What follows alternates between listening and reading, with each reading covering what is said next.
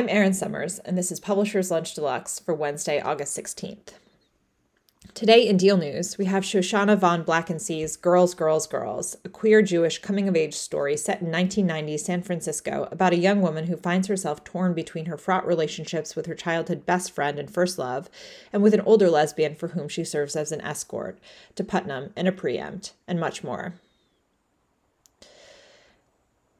Elsewhere, LibraryReads announced its list for September, with the September House by Carissa Orlando as the number one pick.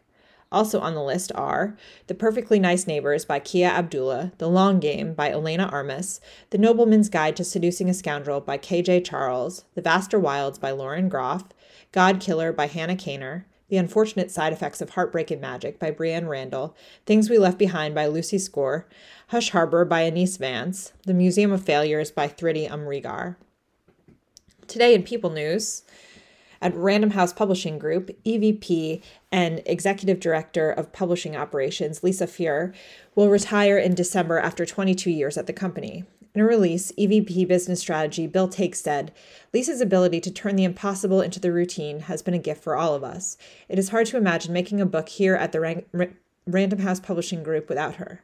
Her generosity, humility, intelligence, unwavering dedication to her craft, and capacity to simply get it done have not only influenced her exceptional staff, in whom she rightly, rightfully takes great pride, but have also been a model for what real quality is.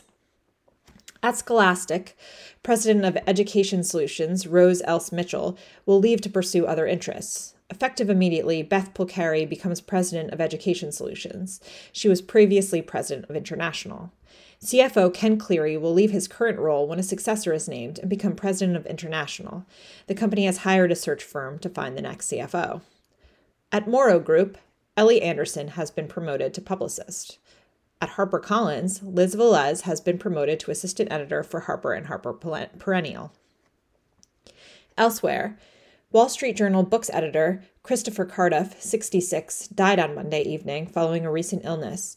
He worked in editorial at Houghton Mifflin, Counterpoint Press, David R. Godine, and The New Criterion, and was a contributing editor at Libra- Library of America from 2006 to 2017, where he was the estate appointed editor of posthumous works by Penelope Fitzgerald, William Maxwell, John Updike, and others.